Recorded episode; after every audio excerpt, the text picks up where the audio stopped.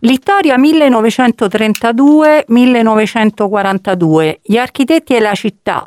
Questo è il titolo della riedizione del testo di Pietro Cefalì che è direttore della Casa di, dell'Architettura di Latina e eh, questo testo è in uscita proprio in questi giorni e eh, a lui, proprio al direttore Cefalì, chiediamo perché eh, la riedizione di un testo così impegnativo adesso? Oh, diciamo, la riedizione adesso è semplicemente diciamo, una circostanza editoriale, era tanto tempo che si eh, pensava di ripubblicarlo eh, perché di fatto era esaurito. Questo è un testo scritto diciamo 40 anni fa, quindi praticamente un testo rispetto ad alcune questioni assolutamente apripista, pioniero, no? e eh, aveva un obiettivo ben eh, dichiarato già nelle intenzioni preliminari che era appunto quello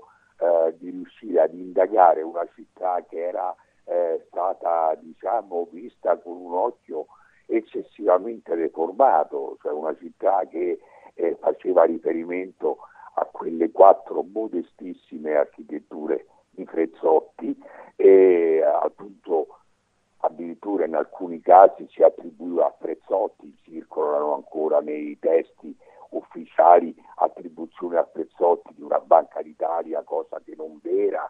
A quei tempi si parlava di Frezzotti come eh, eh, progettista della casa del contadino, eh, bufala altrettanto clamorosa, no? per cui insomma c'era la mia personale volontà eh, di cercare di fare chiarezza e di capire che una città è un fenomeno complesso che è realizzato e ha concretezza a più mani e non è un caso che appunto io eh, guardo questa città attraverso eh, il percorso individuale delle tre persone che eh, agli inizi hanno, eh, come dire, eh, fatto loro opera con la realizzazione della città.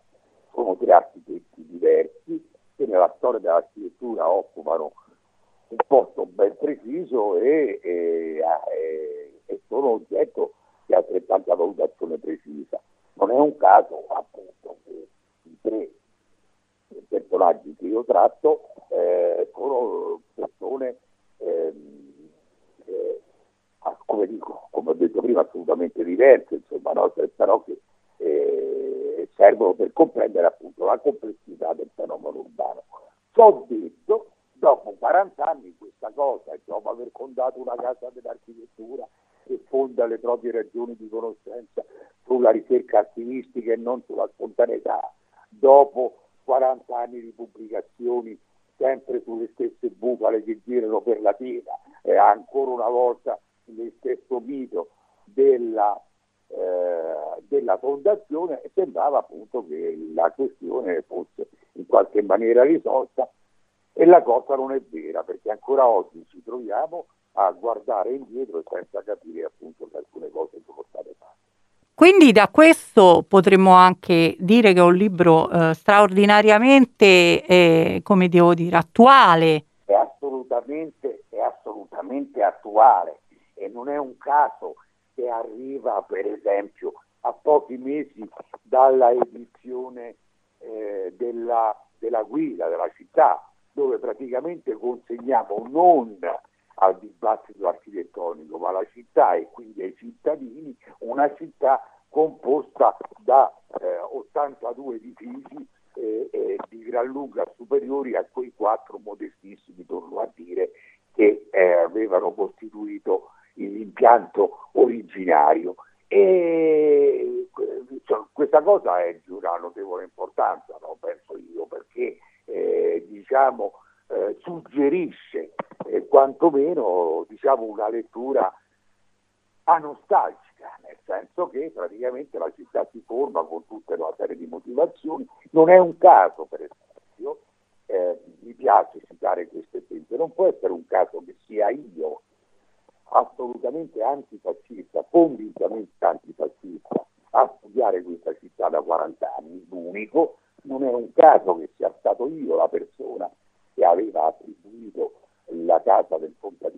Forestaro di Fausto, non sia un caso che sia stato proprio io la persona che ha guardato con occhi nuovi i ruspi come elemento diciamo così dissonante rispetto al mito della, eh, del borgo rurale, no? un edificio che parla di macchine, quando nel 2008 ho pensato quello spazio come lo spazio disponibile per fare quella mostra ostra eh, straordinaria internazionale su Adolfo Rosso, no? attualissimo, specialmente adesso che si parla di capitale della cultura, non la cultura la facevamo in silenzio 40 anni fa, senza insomma tante trombazzate e cose del genere. Quindi lei praticamente ritiene che questo possa essere un libro che si può consegnare ai lettori di qualsiasi... Sì, come è ovvio, usa la disciplina per valutare delle differenze dei portati dei singoli architetti, come è giusto che sia, ovviamente Prezzotti diciamo un architetto modesto, eh, eh, Mazzoni assolutamente no, e assolutamente no neanche la figura di Nicolosi, una figura estremamente importante a cui io sono particolarmente affezionato anche per motivi personali. Ma quindi certo no, è che consiglia, però eh, mette in guardia, mette in guardia su alcune questioni, ovvero attenti, eh, non cercate di tirare per la giacchetta eh, eh diciamo, la storia dell'architettura eh, eh, per arrivare a costruire dei, degli improbabili giudizi su una Vittoria Felix. La storia dell'architettura ci mette Prezzotti ad un certo posto, Mazzoni ad un altro posto, Nicolosi in un altro posto ancora. Ma se voi tirate ancora soltanto la casa del combattente, state tirando in ballo la parte peggiore della storia dell'architettura italiana, quindi contenti voi, contenti tutti. Il testo dunque è edito proprio dalla Casa dell'Architettura e eh. è un testo diciamo con una copertina molto bella, molto elegante. È possibile trovarlo dappertutto? È nelle librerie? Dove si può trovare? Sicuramente da Petrinelli è possibile che distribuisca le nostre pubblicazioni ancorché alla Casa dell'Architettura presso il bookshop della Casa dell'Architettura e la Casa dell'Architettura ha anche un bookshop online.